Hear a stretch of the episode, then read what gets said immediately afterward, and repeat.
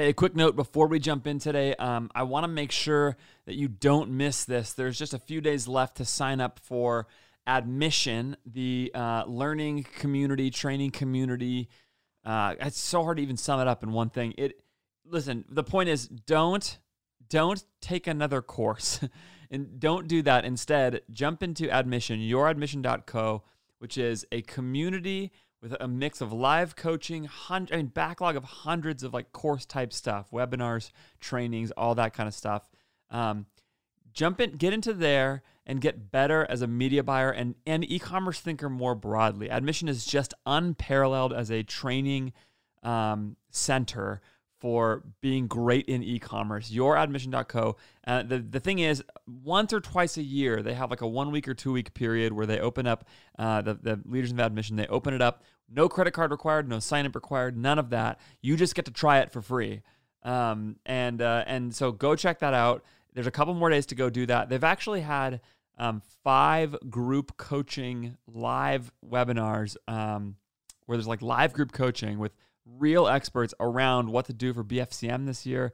Um, three of those are already passed. You can actually watch them. Like all the content there, it's in there for you.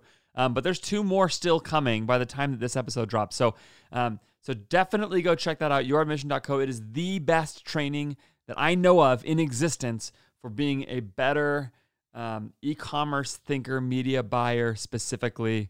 Go get in there right now while it's free. Uh, I, I just if you're not doing it and you're training, learning at all, I just don't know why you're not doing it. It's literally free. There's no requirement. Go check it out. Youradmission.co. All right, let's jump in. Hello and welcome to the e-commerce playbook podcast. My name is Andrew Faris Thanks again for joining me. As always, I am so glad you are listening today. Um, I'm gonna, I'm going to, uh, what's the word? Pontificate a little bit. Opine, maybe would be the word. Um, I'm gonna tell you about some of the things that are happening at 4x400, really kind of internally for me and for, I would say, for the rest of my leadership team. Um, and, and what I want to talk really about today is leadership and developing real leadership conviction so that you're not operating in your business from just a place of doing what someone told you is smart, but actually developing a real point of view, real conviction. I want to tell you about uh, how we're doing that right now in our brands, how I think it's going to pay off, uh, and um, and how to keep doing it yourself. I hope it's going to be some help to you. I hope it's going to be some encouragement to you. Let's jump in.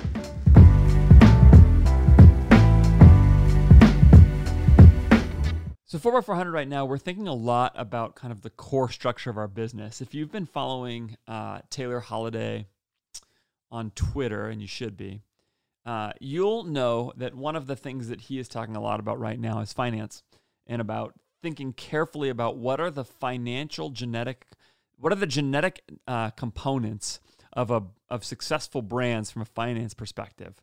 What I mean is sort of like at the end of the day, this is all a big math game, and it's just I've think about it sort of like this: like every product that you buy in a business is um, is an investment. And you buy that product. I, mean, literally, the product you buy from your manufacturer. You buy that product because you believe you will be able to turn that product into more money, right? So you go to a manufacturer and you give them, let's say you give them $10 for a single unit of the product that you're buying. You do that because you believe that the $10 that you spend on that product will turn into more money. That's fundamentally what is happening. And it's um, and in that respect, it's not very different than buying a stock. You buy a stock because you believe that that stock will turn into more money. Now, of course, the difference there is a big, a major difference, which is that you don't get to control the marketing of the stock.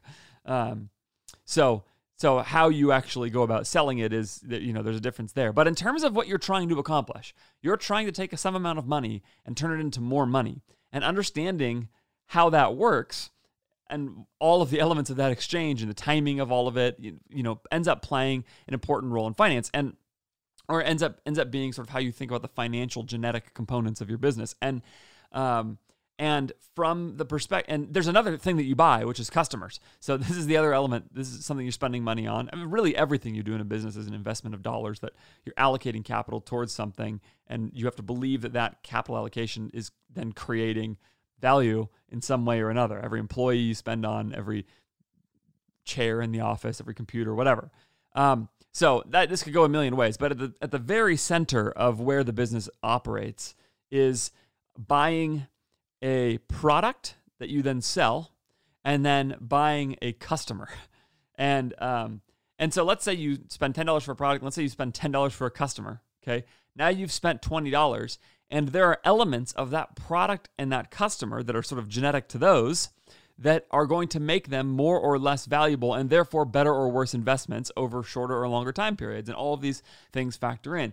And at the end of the day, everything in your business really comes down to that, right? How how valuable the customer is. Not everything, that's overstated, but large, large portions of it uh, comes down to um, how do I spend the least money possible, the least amount of dollars possible to acquire the most valuable to get the most valuable thing possible? And where that valuable thing could be broken up most fundamentally probably into the customer and the product. Because uh, one thing we know for sure when we use Statlas uh, statlas.io uh, like atlas with an st uh, statlas.io is that you uh, that you are that different products produce different behaviors in, in customers that people who buy product a have a different response um, you know come back and buy more product or less or more product from me at a different rate than people who buy, buy product b okay?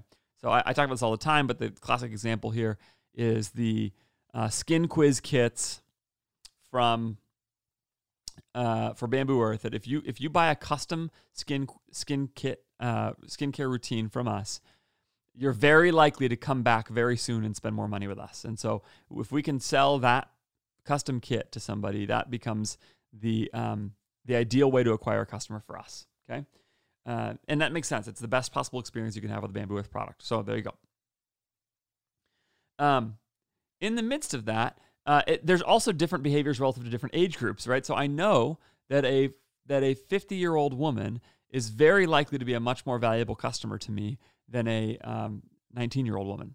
And there's all kinds of reasons for that, right? But I know that's true. So if I can sell a custom kit to a 50 year old woman, that becomes a great use of my money, um, and my ad dollars. And by the way, this is how we talk about advertising. Okay, we talk about um, buying customers. So that's why we use the, the acronym CAC, right? Customer acquisition cost. How much does it cost me to acquire a customer? Well, um, well, and it's also why CAC is an incomplete metric because what it doesn't factor in is, or it doesn't tell you everything you need to know because what it doesn't factor in is the value of the customer. And that's where something like ROAS or even better, sort of a 60 day um, you know, cash multiplier becomes the way to think about this. Um, that, that's another uh, sort of uh, idea from Taylor that, that um, the value is not just in what you get on day one, but the value is what you get over sort of a 60 day window and, and, a longer window than that. But that uh, from a cash perspective, that if you can return that money in a 60 day window, you feel really good. So anyway, I'm getting into the weeds quickly, but Here's why I say all that. First, so that you think about your brand that way. It's something that uh, we're doing more of. Secondly, I want to touch on that thing that I just said, which is that this is something we're doing more of. We're starting to break our business down much better into these kinds of things, and uh, and to really break apart all of the components that goes into the things I just said. For example, um, you know, what makes my business uh, I like I like if I can get terms on with my manufacturer, right, and it becomes a better investment in terms of the cash that gets produced um, at the end of the day when I actually sell the product to customers. Or uh, if I can get a short lead time, it allows me to tie up less cash in inventory because I have to plan for inventory less, and uh, and then that means I can you know make more use of my cash in other places and so on. Okay, so we're starting to think in these ways. Um, but the actual point I really want to make is that this is a sort of uh, complex set of thoughts and behaviors. And there is a difference between knowing knowing that that is true, that this is how cash works in a business, in an e-commerce business anyway. There's a difference between knowing that that is true and like believing it from your heart. uh, like I can affirm to you, and I think if you've ever tried to explain something to anyone, you know, you may know what it feels like to sort of get caught up because you can feel the mismatch between your command, and command is a helpful word here, I think, your command of a subject matter and your ability to communicate it to somebody else, they then experience command of it as well. And um, great teachers are great in part because they are excellent at this transfer. Not in part, probably in whole, because they're excellent at this transfer of information. And and um, I've I've said this before, I think, but C.S. Lewis, who is one of the best communicators of all time, uh, C.S. Lewis, the sort of Christian writer apologist uh, from the 20th century, author of Chronicles of Narnia, um, he he is maybe the all-time clearest writer that I can ever remember. Every single time I am reading C.S. Lewis and I get lost in a thought, and like he's explaining something to me and I'm I'm like not tracking him all the way. I am amazed that at that very moment he provides an illustration or an explanation in some way that get the point across. So sometime if you've never read the book, uh, the, the, this is the best book. This is the best example of this I can think of. Uh, Mere Christianity, which he gave as a series of radio addresses during the World War II era, um, sort of explaining why he believed what he believed as a Christian. Okay, so it's sort of philosophical and theological. He's a he's a thinker, right? He's a smart guy. So he's going through this, you know, not not just saying I, you know, believe the Bible or whatever, but like sort of really breaking down why he believed Christianity was true. Okay. It's unbelievable to read it because every single possible time you you feel like you're like getting lost in the book. Uh, it's probably why the book is so enduring. It's still a you know super bestseller or whatever. Um, every time you feel like you're getting lost in the book, uh, he stops and gives you an explanation and illustration. And there are some teachers who are so gifted at this. And the net effect of that at the end of the day is that then the listener to that teacher, even if you disagree with them, right? You may read Mere Christianity and still not want to be a Christian. That's whatever. But like the point is, at the end of the day, you end up, uh, you end up knowing exactly what he is saying. You know exactly what he's saying. I actually had a friend read that book a long time ago who was not a Christian and who had that experience with it. And she just went, wow, it was like amazing. I, I, understood all of it. She still wasn't a Christian at the end, but she she completely tracked his argument, completely tracked everything he was saying, despite that at points it gets a little bit esoteric. You know, it's tough. So, um, so, uh, another example of this, and, and I'm drawing a lot on my uh, background right now some reading I've done in the space of theology, in part because theology as, as, a, as a discipline, as sort of an academic discipline, is really in the humanities. It's highly conceptual. So, there's a lot of explaining of ideas and concepts that have to happen. But there's this, there's this um, example in the history of the Christian church where, um, where these two guys in the uh, early, um, early part, I think it's fourth century probably, so a long time ago, named Augustine and Jerome are having an argument about um, about uh, and this is awkward, but circumcision. And it's because in the Jewish faith, right, um, circumcision happens as part of what it means to follow the law, and Christianity came from Jewish roots. And so early Christians had to figure out was it still important for them to be circumcised? And uh, and and did that matter? And there's I'm not going to go into the whole uh, to circumcise boys, so I'm not going to go into the whole thing uh, on that. But the point is, in the early church, these two theologians, Augustine and Jerome, were talking about this. Okay, I, I promise this is going to get back to e-commerce. I promise. So just hang with me for a second. Um, and Jerome said we need to legislate in the church. We need to make certain that nobody gets circumcised. Okay, and Augustine said well, I think eh, basically, I think it's probably best that people are not circumcised as Christians, and there's a whole bunch of reasons for that. So again, just go with it for a second. Um, um, but I think Christians also can have some freedom on this. They can. They, they there's not like a clear you must or you must not. And what's really important to me, Augustine says, is that we do not legislate it. We do not legislate it. And he says, and essentially, the reason why he thought that was because, and this is the crucial point, he did not just want uh, people to do or not do this thing. He wanted them to believe something.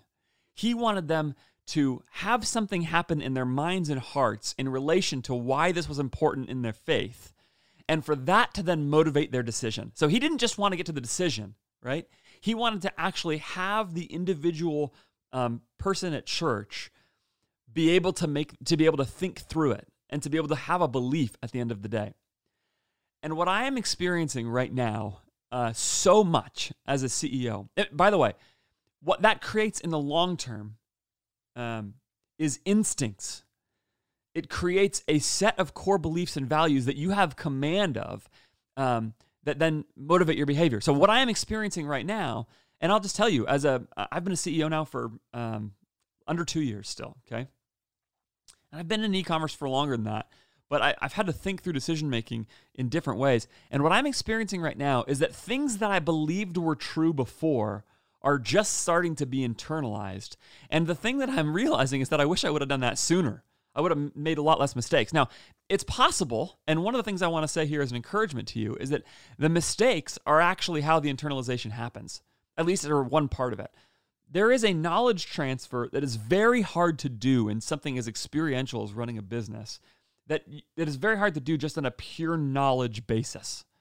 Making the mistakes is part of how the internalization and the command happens, so that you can operate your business from a place of conviction and belief, and um, and and you know that actually is um, is formed by real point of view and an informed point of view, and um, and so making the mistakes, especially if you can get around, this is crucial, some smart people who can help point them out to you and you can be open to that and you can listen and be humble in a conversation and, and have somebody be speaking to these things. What it will do for you, and what I'm telling you, I'm experiencing this like right now, today, yesterday, this week, is I'm seeing mistakes that we have made in our in our businesses that I would have told you if somebody explained to me the situation a while ago were mistakes a year ago. I would have said, oh, that's a cash mistake. It's not ideal. But I, it did not land on me how big of a mistake it was. It just didn't. I just didn't understand it enough. And what I really have needed to do is go through the experience of learning. And so, um, so first, be encouraged. That's actually the main thing I wanted to say in this episode. I am eating. There are ways in which we are experiencing the consequences of of those mistakes now, and they're challenging. Okay, but I'm I, we're gonna get through them. Okay, I really believe that. What we're doing now, though, is starting to ask questions to not to not um, go through those mistakes again, and to really try to to sort of um, change as needed the genetic components, uh, do some gene editing in our businesses, in our brands, to say, um, how do we make sure that these brands are set up in core ways to not make these mistakes again? What do we have to do to go fight to go make these things happen? What a, and there's there's an element of this where um, I'm just telling you, uh, I know for a fact that people hold certain things dear to them because they believe they're so crucial to a, uh, a product or something that, that, that, like some emotional distance can really help here because um, as you think about your product mix and, and your customer experience and all that there are times when um, when first of all what you believe about your customer experience isn't even true uh, you know you think some product is super crucial and important to it because you have an experience with it but but actually your customers aren't experiencing it the same way at all. Um, but secondly um, sometimes it's it's also even even if you have some sense that it's real like it has a much less effect uh, of an impact than you have or it's bad for your bottom line and therefore it works against you even if the customer does love it. And so you have to change something. Um, and some emotional distance there can really help. So the the point is um, the the point is uh, what is the point? I just lost my train of thought. Um, the point is we're changing the fundamentals of the businesses in certain ways. We're addressing and thinking about how does um, how does how does money move through our brands in these different ways and how do we set us up for more cash success in the future because these things are happening and i'm telling you it feels really good now uh, so having that uh, interaction making those mistakes seeing those problems is um, you know, there is a point where those things are going from a, affirmations, and maybe this is the way to think about it, to instincts, affirmations to convictions. Um, not just something I sort of say is yes, true, but something that actually uh, is an operating principle at the center of my thinking about our brands.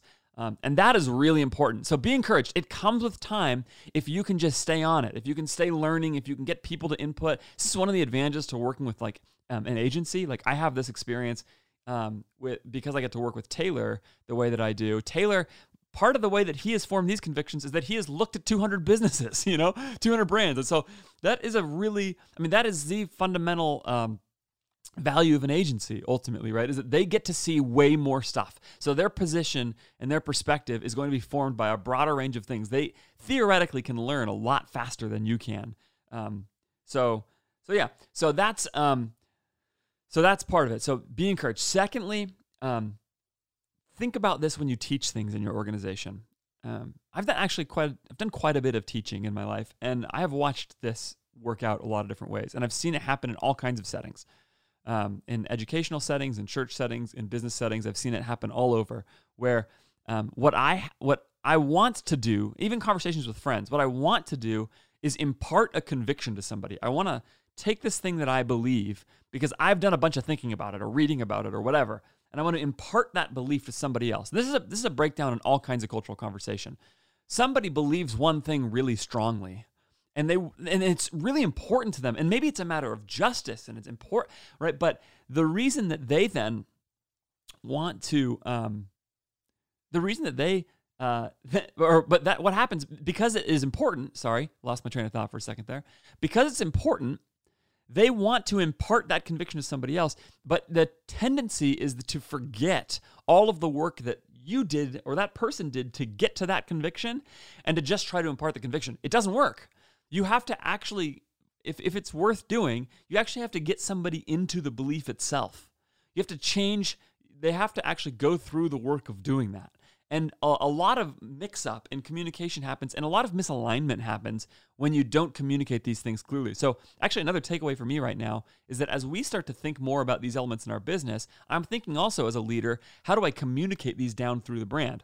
How do I make sure that I'm getting people to be motivated as much as possible by this same set of convictions. Well, I actually have to do some explaining and illustrating and really work through the ideas, and uh, and that takes work and time and effort to teach well. So that's second. Um, as you as you work things down through your organization, don't just impart the the the affirmation. Get them to have conviction. Okay, last thing here. This is also the reason why it is really helpful to be seeking. I, I kind of touched on this when talking about agencies, but uh, it's really helpful to be seeking um,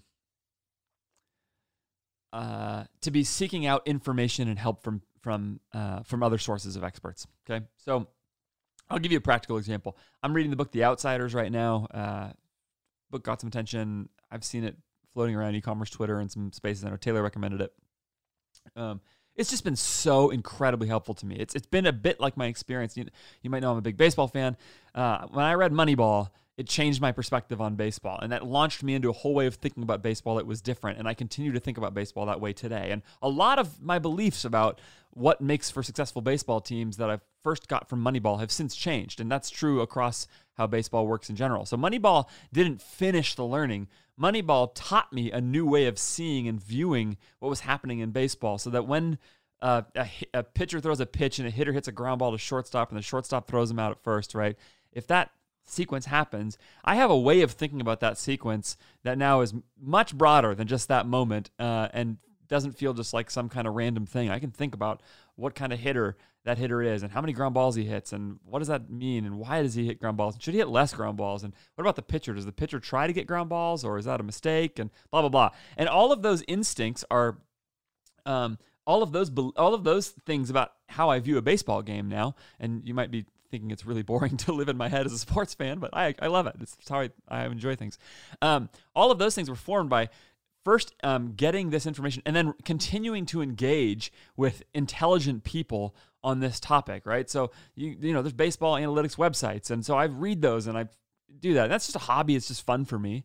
Um, but what I'm seeing now as I'm reading The Outsiders, I'm having a very similar experience where I'm going like, oh, there's this whole way of thinking about how you make a successful business work that these CEOs that this book is chronicling are are thinking about. And I, I you know, it's just the beginning of the learning for me. But what I know is that as I do that, it will then give me tools to keep learning. And this is this is part of the value of finding truly very smart people. And it might not be me. Like there's there's like an explosion of of e-commerce podcasts right now and the barrier to entry is so low like you got to make sure you're actually hearing from people who have learned and who have done stuff and even these profiles in the outsiders of ceos who were in their position for you know had sustained success over 20 30 year periods that kind of thing um, so so you know it, you got to filter out good information from bad because there's I mean, to use my baseball analogy again, there's a lot of baseball writers who were saying things that seemed obvious and true, and they said them with conviction, and they were just wrong for a long time, including in response to Moneyball when it came out. So, um, so, uh, yeah, so so all of that to say, um, this is the reason for continuing education and why it's important to find good sources and, and to and to stay up with them because it will be a part it's not the entire thing. Experience is a major teacher here but teachers are also teachers. And when you spend that time reading and thinking and working through ideas like that in that kind of setting what it will do for you is it will start turning your brain around and helping you do that. Stop and write about it as you read and can consider your thoughts. That'll help you think. Um, because as you can start to develop those skills you'll then develop con- uh, as, as you work through those thoughts you'll develop your own set of convictions okay and as you develop your own set of convictions, they will become more core to how you operate. And you'll operate from that place instead of just trying to parrot what somebody else told you. Okay. Uh, so you've got to develop the convictions yourself. So, um, so be encouraged. Um, you know, experience is a good teacher. If you are struggling right now, stay as close as you can to that learning. Um, I don't remember what number two was. oh man. Oh, teach, teach, teach people. Um, when you teach, teach people to actually learn the thing you're learning. Uh, don't just give them the affirmation, help them develop the conviction. And, uh, and third, keep learning yourself. Uh, get the input, do it.